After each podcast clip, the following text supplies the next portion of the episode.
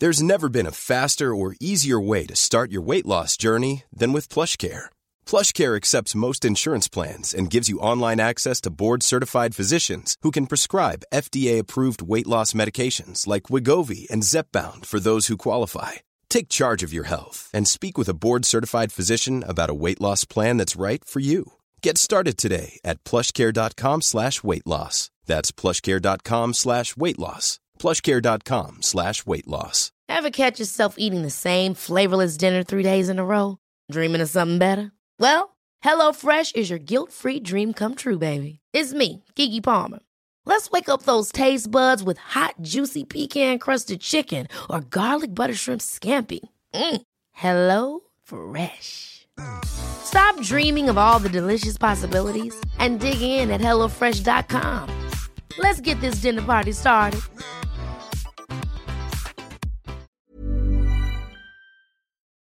Idag när jag klev ut utanför dörren så möts jag på gården av ett antal eh, byggjobbare som kommer för att plocka ner tv-antennerna.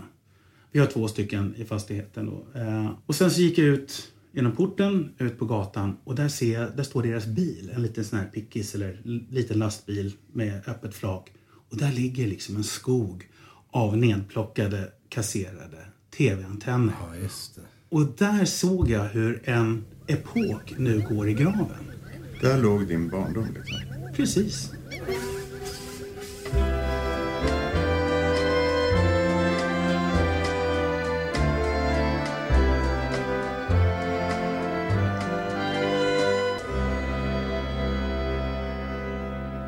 Hej och välkomna till Våra drömmars stad. Eh, Jag heter Linus Eklund Adolfsson och eh, mina ständiga bisittare är eh, Wille Crafoord och Staffan Lindfors. Och idag tänkte vi prata lite grann om kommunikationer.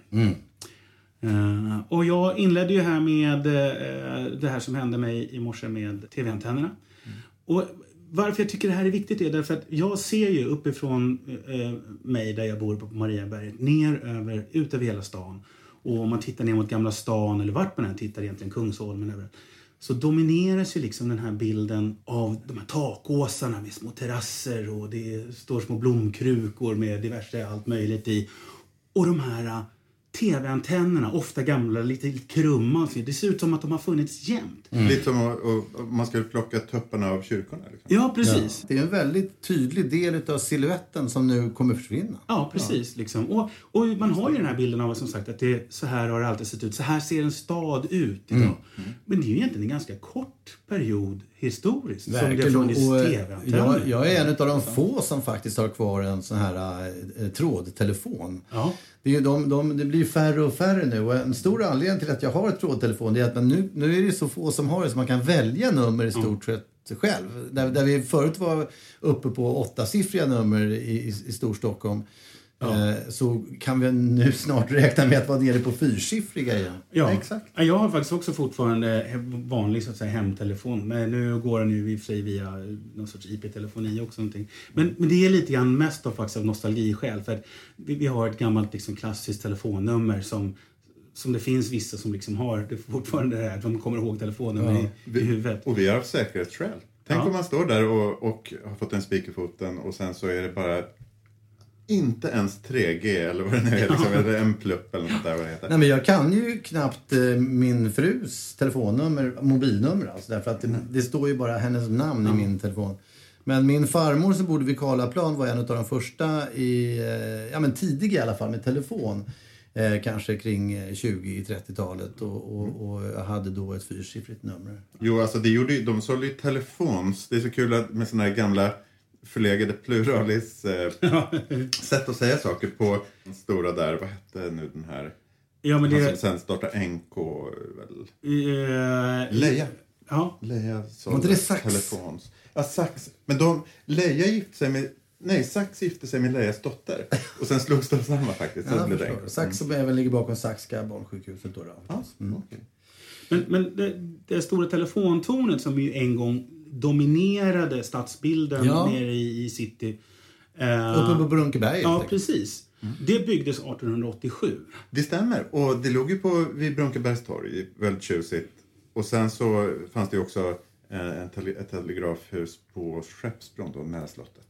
Just det. Men ute på mitt landställe så har jag kattunge 3 som vi säger. Jag har ju två sådana adresskalendrar med mig här. Pre-telefon. Men Just på det. landet så har vi en från 1887 eller 88. Och där har telefonnummer börjat smyga sig in. Och det är ju sån Härligt. otroligt gränslandsbok. Men förstå också att det var sån super, super high tech en gång i tiden. Mm. Det var helt obegripligt att liksom att från via liksom telegraf så helt plötsligt har man telefon hemma. Bara, hallå?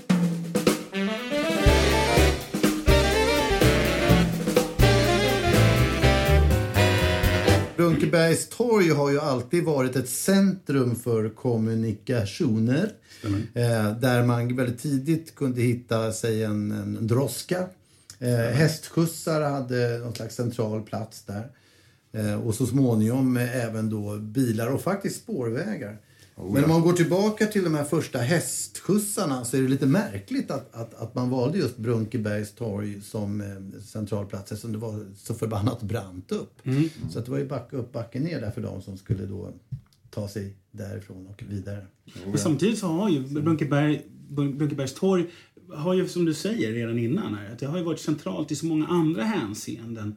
Att, och idag för det ju en helt tynande tillvaro. Det, det är fan dags att återupprätta Brunkebergs torgs anseende. Det har liksom reducerats från att ha varit eh, en vital liksom, centrumpunkt till att vara ett litet blåshål i skuggan av liksom, de här stora husen och. Riksbankshuset Ja, precis. Baksidan. Det är genant på många Det, sätt. det, det, verkligen. Ja. De var tidigt ute faktiskt med, med att ha även en eh, sån här, en, mitt på torget så låg ett ställe där kuskarna kunde värma sig. Och ni må tro att det faktiskt väldigt tidigt även fanns körkort för, för de som skulle bli såna här kuskar. I polettform säkert. i Ja, man fick ett märke på mössan. Och, Ah, ja, att och, man är liksom certified. Ja, man, att Ja, man klarade av då de, de här trånga gränderna. Och vet ni vad som var svårast? Det som var verkligen knepigast med att ta sig fram i stan då. Det var att det var så förbannat mörkt. Intressant, det tänker man inte. Nej, men det, det är, man återkommer ofta till när man studerar gamla skrifter kring Stockholm och, och tar sig fram i, i, i, genom stan. Att det är just mörkret som är det stora bekymret. Det var även förbjudet att ha med sig någon form av eld. Eh, för att det var så eldfängt. Ja, på 1600-talet då, när eh, unga adelssvennar skulle gå iväg på festligheter och såna saker så hade man med sig en lyktsven, det vill säga någon som hade uppgift att ha- med sig ljus i en lykta. Just för att det var så eh, eldfängt. Så, så eh, men eh, vart efter festen led då så blev man ju tvungen att skicka hem de här lyktsvennarna för de var ju inte så gamla och de skulle ju upp tidigt nästa dag. Och, så det slutade ju inte bättre än att den här unga adelsherren fick ju då försöka, försöka ta sig hem genom Gamla stans eh, gator och gränder själv. Och då var det ju inte upplyst. Eh, och då hände det ofta att man då på fyllan och villan också, man stöttade sig och kände sig för med värjan. Och då hände det att man skadade och stack ihjäl de som låg och sov. För det var rätt mycket folk som låg och sov ute i gränderna. Fruktansvärt. Och, men det fick man ju då lagstifta om, för det här var ju hemskt. Så att det, det, lagstiftningen blev ju sån att eh, eh, de som sover i gator och gränder må akta sig så att de inte blir ihjälstuckna av adelsmän som är på väg hem. Ja. Det var läckert. Så, så det, var, det, det, därför, det fick man liksom räkna med om man låg ute och sov i, i rännstenen. Jag tänker på mörker och då eh, hörde jag någon grej stänka på Radio Stockholm. En bandyexpert, sportexpert, en stockholmare, uttalade sig där för några år sedan och han sa ja, det spelades bandy här på Söder som är Uppsala-laget var ju försenat och det var ju flera timmar innan de kom hit och, och så skulle ju andra halvlek spelas i mörker. Det var ju väldigt snack om hur vi skulle göra då. Det var en sån här viktig match alltså, i någon sorts serie trots allt. Och, Ja. Då tänkte man, det var väl eh, någon arena där, inte Zinken tror jag, utan någon annan söder, eh, söderrink. Och ja, en sån grej som vi tar för givet idag, att vi kan klonk, dra på en superbelysning. Ja, men det där är ju det är så typiskt Stockholm också. Det, det skulle jag säga eh, verkligen. Eh, går som en röd tråd för kommunikation eh, på många sätt i den här stan. I, i, därför att på sommaren har vi ju inte alls det problemet utan då är det ju tvärtom ljust hela natten. Eh, Men däremot så uppstår ju andra problem årstidsmässigt. Att, att i, i, i stundom är det svinkallt och man kan gå rätt över Nybroviken och sen så ett, tu, tre så är det sommar och då tar man sig fram via vattnet på ett annat sätt. Ja, precis. Och där har man ju liksom den här klassiska med Roddamadammerna som är en, en klassisk bild av, av Stockholm Mm. i forndom. I fordom.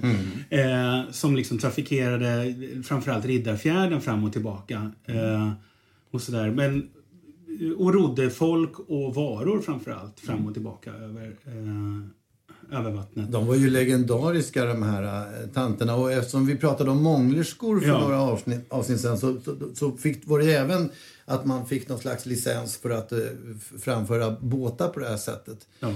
Eh, eh, och eh, då var det just änkor eller folk som, som eh, hade en familj att försörja för att mannen kanske hade blivit skadad i krig och sådär som fick de här tillstånden. Och i allra bästa fall så kunde man ju då eh, skaffa sig en egen båt och det, då vart man ju som en självständig kvinna på ett helt annat sätt. Ja, just det. Då har de en egen ekonomi. Vilket är liksom, Ja, och vad jag förstår så var de också extremt tuffa de här. De hade ett, Det var ju Dalkullor väl? Som Ja. njursmäckorna var dalkullor. Men Alltså, det, det där med dalkullor är ju rätt kul. Därför att de, de var ju ganska många som rodde folk. Och, och businessen blev ju så småningom sådan att man behövde konkurrera med varandra.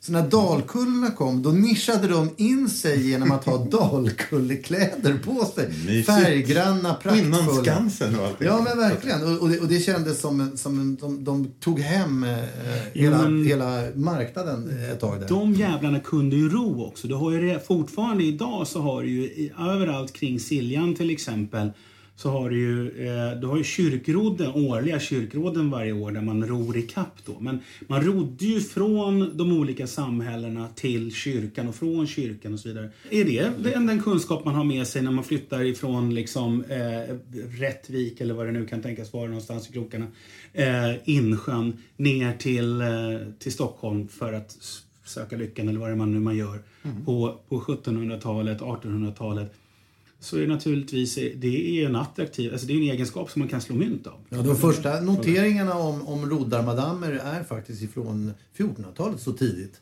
Det var tidigt. Eh, och eh, jag, alltså jag tycker det är så märkligt att det inte finns idag. Det, det skulle ju vara en lysande affärsidé. Ja, alltså, och det fanns ju faktiskt en, en, en trampbåt eh, som gjorde åtta rorsmäns jobb. Ja. Man, man provade till och med med en häst som, som gick på skolgården. Ja, men de- Man- alltså, det finns, alltså, Det är oklart om de faktiskt provade med en häst eller om det är en... Är det bilden en, en där, det ja? kan vara en skojteckning Ja, faktiskt. visst. Därför att de gjorde ju allt för att konkurrera med ångmaskinen som kom då. just det. Eh, och, och, eh, men men vis, de hade till och med en vevbåt tror jag. Någon, man skulle slippa och veva fram. Det, var Eh. någon, det kan ju vara drömmar på teckningar som sen blev att ja, det har minsann- funnits. eh, Men det är inte säkert. Jag tror att man får förstå i de här sammanhangen också att det handlar inte enbart liksom om, om att någon eh, liten tant sitter ensam i den här moderna bilden av en eka som är en ganska modern båttyp faktiskt. Eh, liksom oro lite grann. För det var, något, det var något sånt också. Men det var ju alltså allt därifrån till stora roddbåtar liksom där man kanske behövde vara ett gäng som sitter och ror. Liksom. Eh, m- någon sorts liksom, nä, upp mot nästan slup. Liksom. Ja, ja. det. Vevslup kallar man det. Nu kommer jag på vad den heter. Den heter, den heter Jägaren Vevslupen. Ja, och där, just det. Och, den, och de sista roddarmadammerna eh, kunde man faktiskt se fortfarande mellan Djurgården och, och stan nu, kring första världskriget. Alltså, då, sen gav de upp.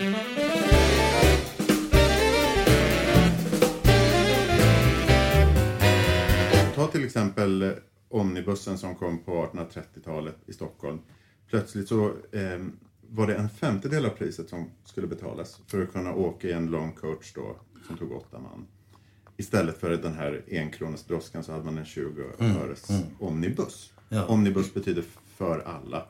Och Kallades inte just den första omnibussen för Försöket? Jo, försöket. Från 1832 då från eh, Drottninggatans backe ner till Järntorget då vid typ eh, nära Slussen. De hade hållplatser alltså? De hade hållplatser. Det var alltså det första som skedde. Det är alltså att följa en uppgjord linje med regelbundna uppehåll. Eh, och det är det som liksom är egentligen revolutionen. Ja, jag förstår. Enligt ett tåg är en rörelse eh, som är förutbestämd enligt en tidtabell. Och, och, de, och, de, och de drevs utav hästar. De drevs av två hästar som drog de här... Eh, ut, ingång i, i vagnen var bak till. Så man tänker sig de här där, där de plockar upp tjuvar med galler liksom, i 1880-talets London. Så det, det togs väl från postdiligenserna, det var väl förebilder. Och, och som sagt England och, och Paris var ju förebilder till det här. Att låta någon annan föra sig fram genom staden. Det, redan där fattar man ju att det här är en lyxgrej. Alltså idag är ju kollektivtrafik tvärtom väldigt folkligt. Men, men, men från början, alltså det allra första var väl egentligen sådana här portugäser. Där, där, där folk bar en genom stan. Alltså. Ett stort problem med de här portugesen, alltså någon slags ög- ögonvittnesskildring. Det var att man pratade om att det var sånt bekymmer eftersom man reste baklänges. Ja, det är Så, hemskt. sa, man, sa man till höger så, så måste man räkna med att man då for till vänster. Ja, okej. ja. Ja, De här människorna de har ju aldrig åkt X2000, det hör man ju. Nej. Liksom. Nej, exakt. Åka baklänges till Göteborg, det är ju... Och troligtvis kommunicerade de på, på riktigt rutten franska också. Och varför säger jag rutten franska? Jo, därför att franska var ju liksom modespråket på eh, 1700-talet och det fanns aldrig riktigt någon sån här eh, idé om att man skulle lära sig vare sig fonetiskt eller grammatiskt. Nej. Bara det var franska så var det bra med den saken liksom. Ja, det är Och som det- när jag var liten och man pratade, alla skulle prata engelska. Cowboyengelska. Ja, visst. Ranch Curumella Crank. Jag behärskade engelska fullständigt redan vid fyra års ålder. Naturligtvis. Brown Brown räckte. Brown Brown Brown Brown. Jag minns Brown, inte. Brown Brown. Ja, men det, det där var ju många som, som, som, som körde på 1700-talet. Och, och det, jag tror till och med att det finns visor diktade på eh, cowboyfranska.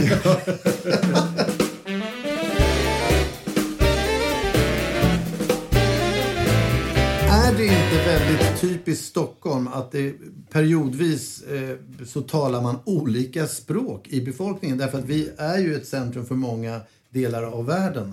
Så ibland har det varit dominerat av tyskar, ibland har det varit dominerat av fransmän och, och, och folk kommer från alla delar av världen vilket har gjort stan till så häftig. Ja, ja, vi- absolut.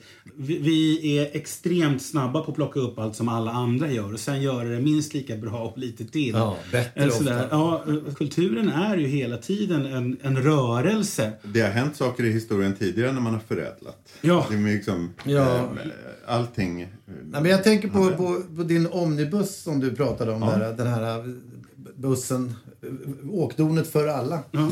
Eh, Alla. Här har jag eh, snappat upp faktiskt, eh, finns det nedskrivet eh, hur, hur det kunde låta om man tjuvlyssnade på folk. Och då kunde, då kunde kanske någon säga så här.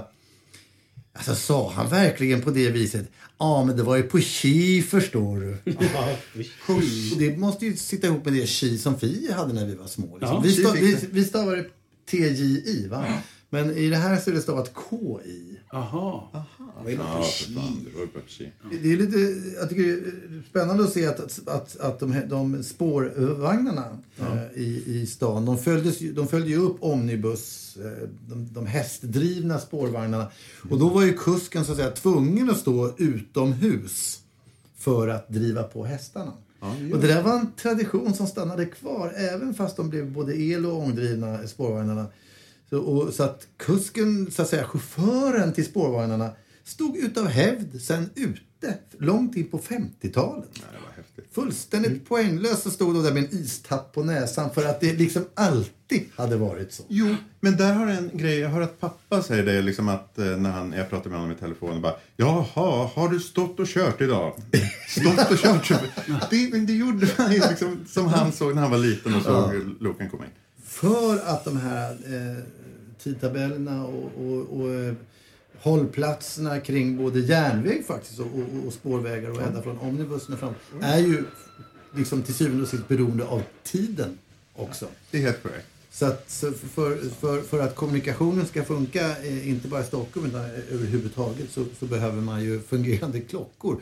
Och det var ju inte alls speciellt självklart. Även om klockorna fanns från 1700-talet och framåt, eh, eller ännu tidigare, men, men framförallt de klockor man bar med sig, så var det ju inte alls så självklart att de var synkade med varandra. Utan det kom ju först med järnvägen. Ja. Annars hade ju olika städer till och med i landet olika tidpunkter. Men alltså det roliga är ju det här att all, all, all kommunikation ju någonstans handlar om, om tid. Att spara tid eller skapa egen tid eller gemensam tid eller tidsutrymme för någonting annat. Liksom. Ett, ett problem de hade det var ju att synka sina klockor när, när, när tidtabeller väl skulle hålla så man överhuvudtaget skulle hålla reda på tiden.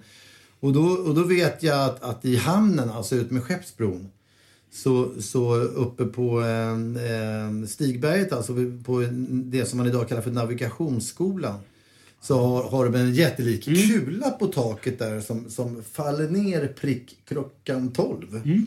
Eh, och på, det sättet så kunde alla som såg den här kulan, det vill säga hela Stockholms inlopp, synka sina klockor. Mycket smart. Och sen hade man ju alltså telegraflinjen Stockholm-Uppsala som ju gick, eh, öppnades 1853 och den var ju viktig för järnvägen och tvärtom. Så att de här två gick i hand, hand i hand. Och För att klara av en, en järnvägstrafik med, med eh, hy- hyfsat hög täthet och så vidare och just tidshållning så var ju telegrafen har jag förstått och hört talas om väldigt, väldigt väsentlig helt enkelt.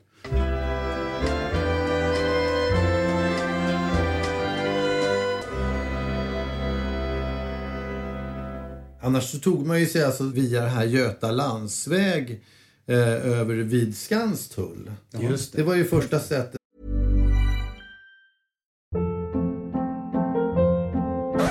Hold up. What was that? Boring. No flavor. That was as bad as those leftovers you ate all week. Kiki Palmer here, and it's time to say hello to something fresh and guilt-free. Hello Fresh. Jazz up dinner with pecan-crusted chicken or garlic butter shrimp scampi. Now that's music to my mouth. Hello Fresh. Let's get this dinner party started. Discover all the delicious possibilities at hellofresh.com.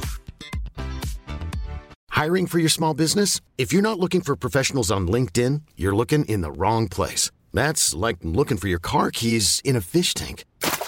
LinkedIn helps you hire professionals you can't find anywhere else, even those who aren't actively searching for a new job but might be open to the perfect role. In a given month, over 70% of LinkedIn users don't even visit other leading job sites. So start looking in the right place. With LinkedIn, you can hire professionals like a professional. Post your free job on linkedin.com slash achieve today. There's never been a faster or easier way to start your weight loss journey than with PlushCare. PlushCare accepts most insurance plans and gives you online access to board-certified physicians who can prescribe FDA-approved weight loss medications like Wigovi and Zepbound for those who qualify. Take charge of your health and speak with a board-certified physician about a weight loss plan that's right for you. Get started today at plushcare.com slash weight loss. That's plushcare.com slash weight loss. plushcare.com slash weight loss. och, ta sig in. Och där, där är ju, det är ju rätt kul. Alltså, för jag, jag, min, min son håller ju på att lära sig cykla nu, han är sex år. Och det är ju lite, även om det inte är så mycket trafik här uppe på berget så, så är det ju ändå lite hårt att trilla och sådär. Så att, eh, han vill ju cykla någonstans där det finns lite mer stig liksom. Och då tog jag faktiskt med honom ut till gamla Göta landsväg. Eh, som li- faktiskt val. ligger kvar eh, bitvis eh, kring Årstafältet. Ja. Eh, och där kunde han genast lära sig cykla flera hundra meter på raken. Och det var så fantastiskt att se hur cirklarna sluts när den här lilla killen 2016 lär sig cykla på gamla Han, Götalands. han försvann mot Göteborg. Du fick ringa polisen. Jag har ju också en, en dotter som är, hon är något år yngre än vad, vad, vad din son är. Men eh, som ju också är inne i det här lära sig cykla-stadiet. Och det är samma sak där. Att det är bra så länge det är plant. Hon cyklar gärna. Men sen så är det så mycket backar här omkring. Och hon, varken hon eller jag vågar riktigt släppa ut henne där för att hon, hon tycker det verkar så komplicerat det här med att bromsa. Ja, Och jag har sagt det är att komplicerat. Ja, De första cyklarna hade ju Helt- inga bromsar. De första cyklarna kom faktiskt på 1700-talet. Och då hade var det som en slags springcyklar. Och de kunde gå var det 20-30 alnar utan att man satte ner fötterna. Ja, Satt på någon bräda eller någon. Livsfarliga grejer med, med stora trähjul som dundrade ner för... med- och- Ja, men det är sådana ungarna har idag. De här utan pedaler. Ja, just det. Så Det har ju- kommit tillbaka. Ja, ja, visst. Och de är ju Äntligen. briljanta just för att lära sig de Men, men när kom de, de lite mer vettiga cyklar kom ju på 1800-talet. Velocipeden. Velocipeden. Ja, och, och, och alla har ju sett de här med det här jättestora hjulet. Ja, precis. Det var en jävla bisats alltså. Ja, men dessutom så var, alltså man kan ju tycka att det är så fruktansvärt idiotiskt med det där stora hjulet. Men, Ja. men, men det blev ju en bättre utväxling. Så att Ja. de pinnade ju på som fan. Jo, du gjorde Men alltså det var ju en Jo, men det blir dessutom idrott. mjukare på så tillvida att liksom, att det, eh, det större hjulet har ju en annan möjlighet att liksom, ta upp eh, ojämnheter på ett annat sätt. Fast det är ett livsfarligt. De ska Eh, ett- förbjudas. Ett litet hjul kör ju fast på minsta lilla liksom. Men luft, luftdäcken kom ju inte förrän vid förra sekelskiftet. Nej, och samtidigt som kedjan ungefär. Då, då, då hade vi den moderna cykeln. Men innan dess alltså, så var det ju alltså, jag vill säga, 30 år från sekelskiftet bakåt eh, till 70-talet. Då var ju det nästan en uppvisningssport och man kallade det cykelryttarinna och eh, och man, eh, liksom, det fanns en insändare i en Stockholmstidning som sa När får vi börja cykla i Stockholm? Vi är vanliga människor. Oh, jaha, det är var ju inte- lite coolt. Alltså, Ja. tycker jag. Men, men, men vad då? Vilka var det som cyklade innan då? Det var tränade eh, gymnastiska människor som vågade och fick. Alltså bara på särskilt utvalda platser som de hade uppvisningar. Alltså, typ säkert Kungsträdgården och sådär. Ja, men nu cyklar ju folk som fullständigt bindgalna. Man kan ju knappt gå ut utan att man hamnar i en svärm av galna cyklister. Eller hur? Och, och då är det lätt att få för sig att vi cyklar mer än någonsin nu. Men det gör vi Men Nej! På, alltså under, under, under andra världskriget, på 40-talet, då, då var det faktiskt mer cyklar. Ja, kolla bilderna, det är så mäktigt att se. Jag tänkte ju säga det liksom. Att, att eh, det fanns ju en tid där, där liksom persontransporter företrädesvis var till fots eller via cykel. Det, det rånade ju Lasermannen banker med också. Ja. Cykel. Cykel. Och lyckades ju märkligt nog flera gånger då. Vilken skälm. Ja, vilken själv. När vi- När vi ändå pratar om cyklar så är det svårt att inte nämna bilen.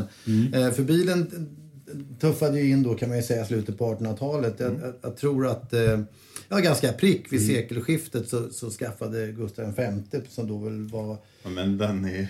Han skaffade sig en, en, en bil som han var kanske inte så nöjd med, så den fick väl vara. Men, men, men jag har en kille som... Jag tog reda på att, att, en, att Henning Forslund var den första att åka fast för fortkörning.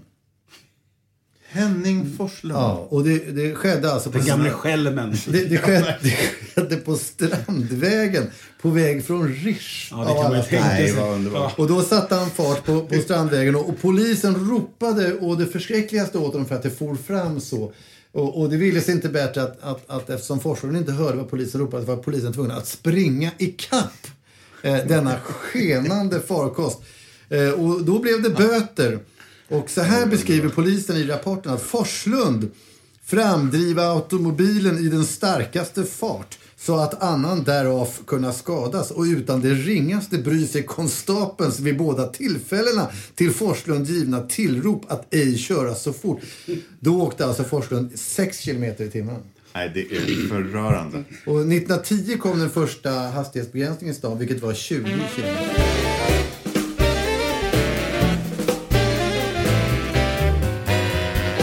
Så vi, vi har ju en, en väldigt stigmatiserad eh, förhållande till, till just krigsåren i Sverige eftersom vi, vi har eh, trauman med, med transitering och, och så vidare. Liksom. Och man, Tyskarna man, gjorde lite som de ville. Ja, precis. Vi, man- man, man, man tycker att men vi var väldigt undfallande och fega och såna här saker. Eh, De, de fick använda liksom svenska järnvägsspår eh, för att, att eh, anfalla Norge och, och så vidare. Men det man inte får kom, glömma bort i det här fallet Även Ja, telegrafledningar. Precis, man använde även telegrafledningar. Man krävde att få använda dem för att sända sin kodade trafik till norska högkommandot eller storkommandot. Men det gjorde ju också att vi kunde plocka upp dem och sedermera också använda dem för att knäcka den här informationen, knäcka då Just, vi kodningen. knäckte koderna helt Precis. enkelt. Och, det var inte bara de här Enigma-skrivarna utan även Geheimschreiber, G-skrivarna som var ganska mycket mer det. avancerade. Nej, men det- det var- där ledde ju i långa De var bara loppet- oroliga för, för engelsmännen, att engelsmännen skulle plocka upp deras radiotrafik och knäcka den. Sverige var man inte rädd för på det viset. Man, man underskattade helt enkelt vilka man hade att göra med. Därför att man var så fokuserade på fienden. Och man såg inte Sverige som en fiende på det viset. Det här gjorde att man kunde, eh, vi kunde knäcka den här trafiken och på det viset också hjälpa till att avgöra vart kriget skulle ta vägen någonstans. Otroligt intressant. Ja, väldigt intressant. En annan anledning till att, att eh, man såg oss lite undfallande mot tysken eh, kan ju också ha varit att eh, Hermann Göring var gift med en, en, eh, Absolut. en svensk kvinna som hette Karin Von Rosen. von Rosen. Ja. De var ute i Rockelsta så träffades de under en flygning. För han jobbade nämligen för, för, eh, svenska, för svensk lufttrafik. Och det, det där är, om vi nu kommer in på flygplan så, så är det ju lätt att tänka sig att, att Bromma var vår första flygplats. Men det stämmer inte därför att från början så låg den ute i eh, Lindarängen. Det vill säga Värtahamnen. Där, där man då landade på vattnet. Var det 10-20-tal? Ja, jag tror att första flygningen i Sverige gjordes i början på 1900-talet och att det där flygfältet var som mest aktivt på 20-talet. Alltså det vill säga mellankrigstiden. Och då jobbade Göring där och bodde på Odengatan. Just han hade... Och han var en sån som flög i alla väder. Det var ingen som ville ta den där flygningen till Skåne från Rosens Ja, han, var- han var ju så här röde baronen liksom eh, och, och, och väldigt eh, hjälteaktig eh, utifrån sina bedrifter under första världskriget. Sen så hände det ju lite andra saker under 40-talet. Men, men eh, Ja. han bodde i alla fall i Sverige ett tag och var för högsta grad inblandad i svensk lufttrafik. Ja. Och vårdades ju även ganska många, vid många tillfällen under långa perioder i Sverige. För sitt morfinmissbruk. Morfinmissbruk och, och psykiska åkommor. Han var ju på, på eh, Långbro tror jag det var, ganska... nära Fruängen. då. Ja. Där Röda linjen ju Ja. har sin slutstation nu. Som Ja, jag älskar. Jag älskar Röda linjen. Det är en behändig tunnelbanelinje som kom 14 år efter Gröna.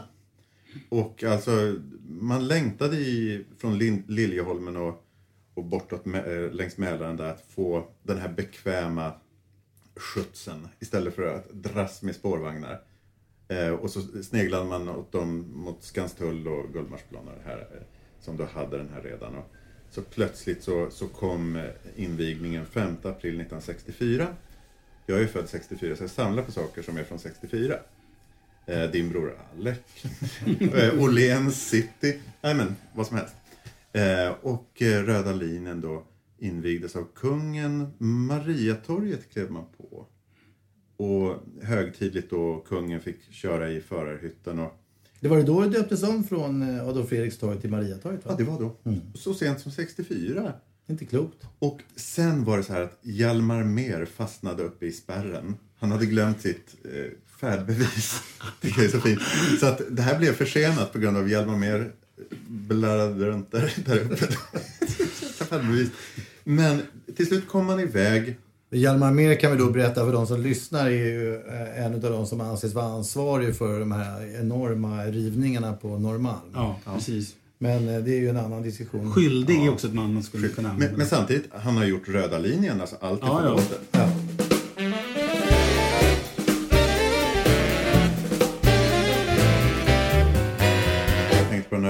Kartan som du visade oss när vi kom hit. Eh, du, en från Stockholmsutställningen som var en eh, replik på eh, 1733 års stora Stockholmskarta. Ja, Petrus Tillaus karta Ja. där.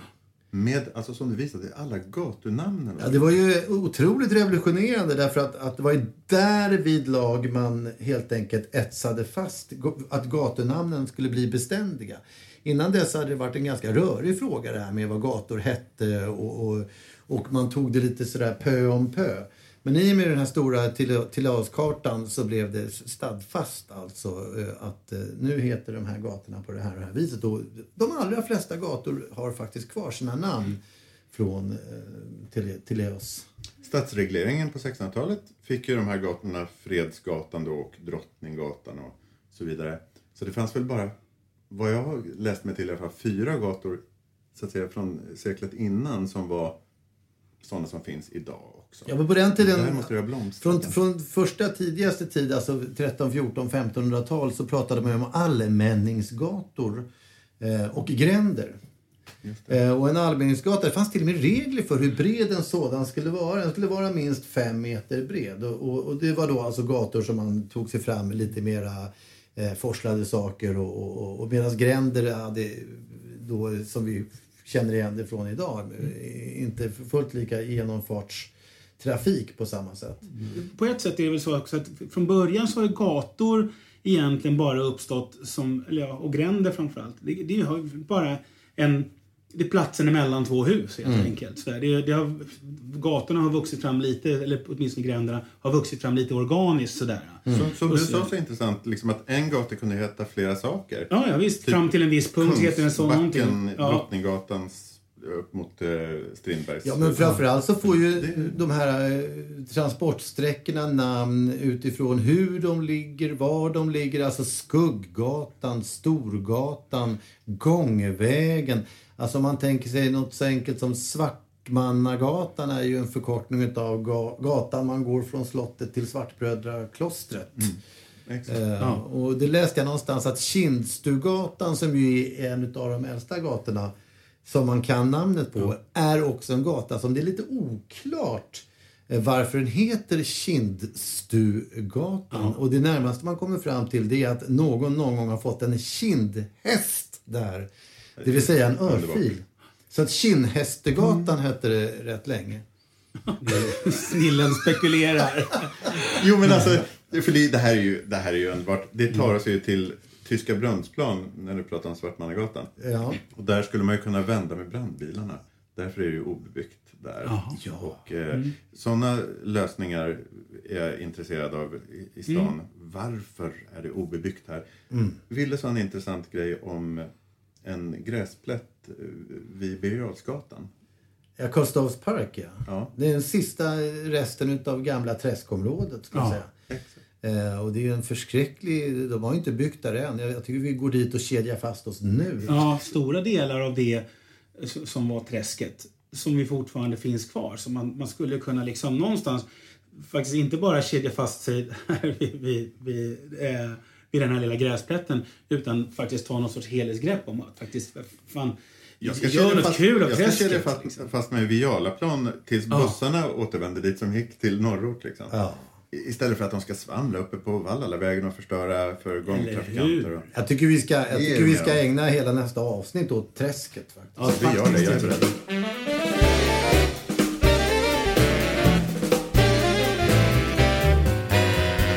Rörpost. Det När börjar man med det? Det är en Ja, klassiker. det- Alltså det fanns ju postgirot på Mäster hade ju rörpost väldigt tidigt i det här, där, vad hette det där, bakom gamla posthuset.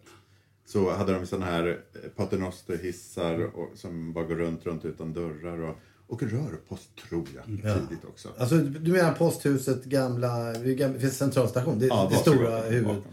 Det, det, det är ett fantastiskt vackert hus det där. Är Så jag drömmer ju om att de ska göra om det till kanske en krog eller någonting. För det, vilka, Ja. vilka rum de har där. Åh gud. Ja, ni Och ska där är få ju- det är varsitt ju- frimärke med det på mig. Det är, ju, Ah. det är väldigt intressant eh, och väldigt tydligt tecken på en, en följd utav att, att centralstationen ligger där den ligger.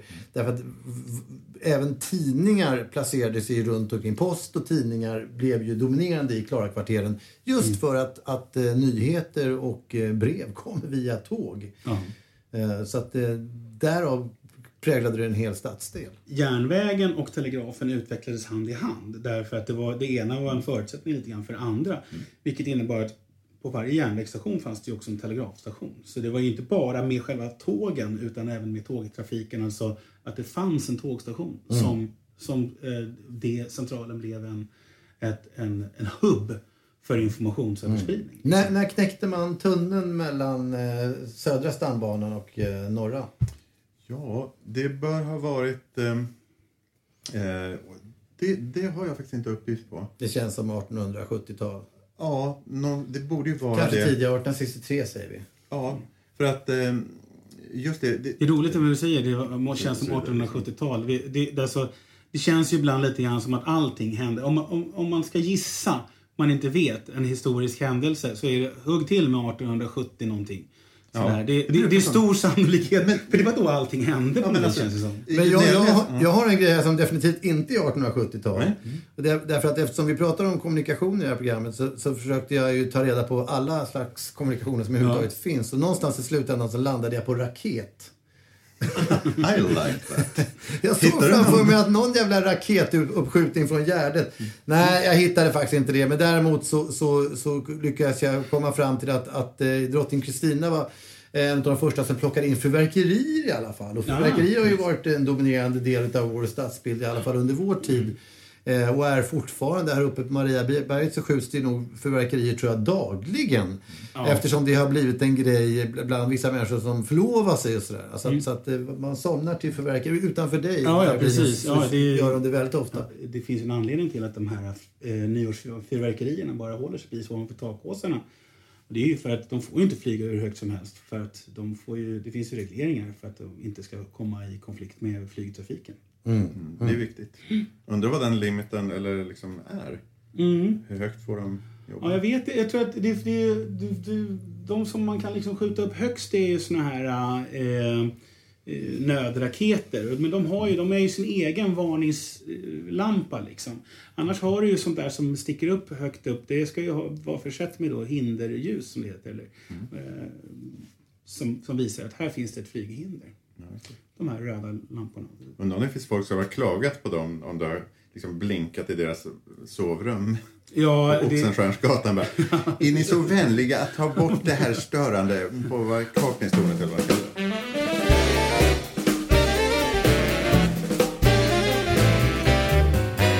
Jag tycker vi har pratat lite för lite om luftballonger.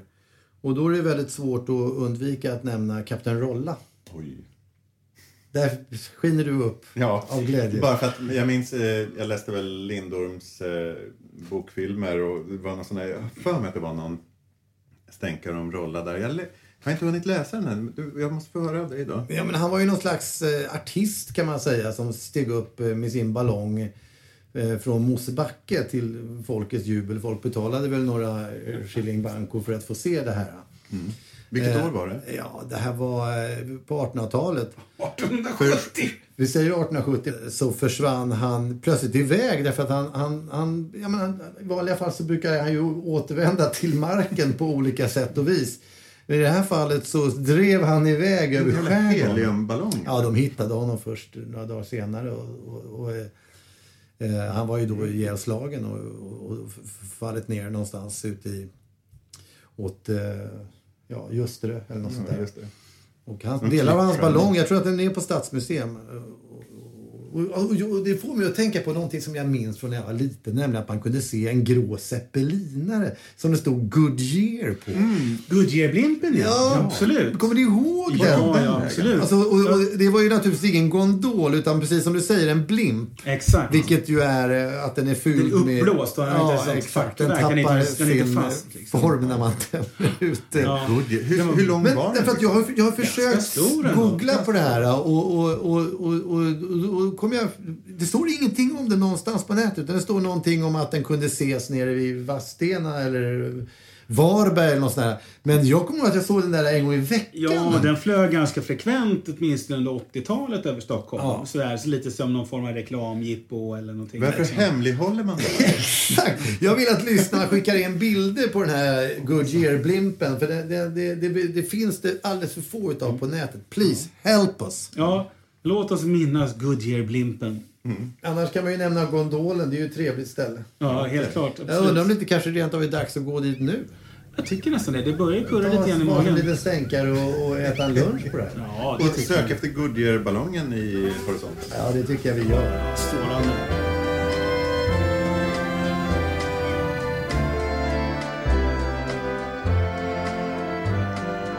Sigge, kan du minnas norr Mälarstrand från sura Vetravars stad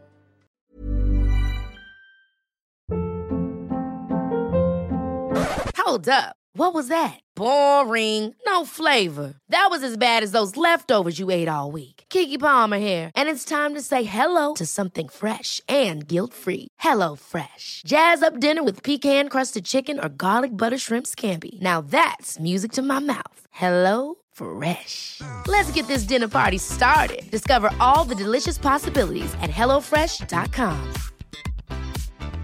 Planning for your next trip? Elevate your travel style with Quince. Quince has all the jet setting essentials you'll want for your next getaway, like European linen, premium luggage options, buttery soft Italian leather bags, and so much more. And is all priced at 50 to 80% less than similar brands. Plus, Quince only works with factories that use safe and ethical manufacturing practices. Pack your bags with high-quality essentials you'll be wearing for vacations to come with Quince. Go to quince.com slash pack for free shipping and 365-day returns.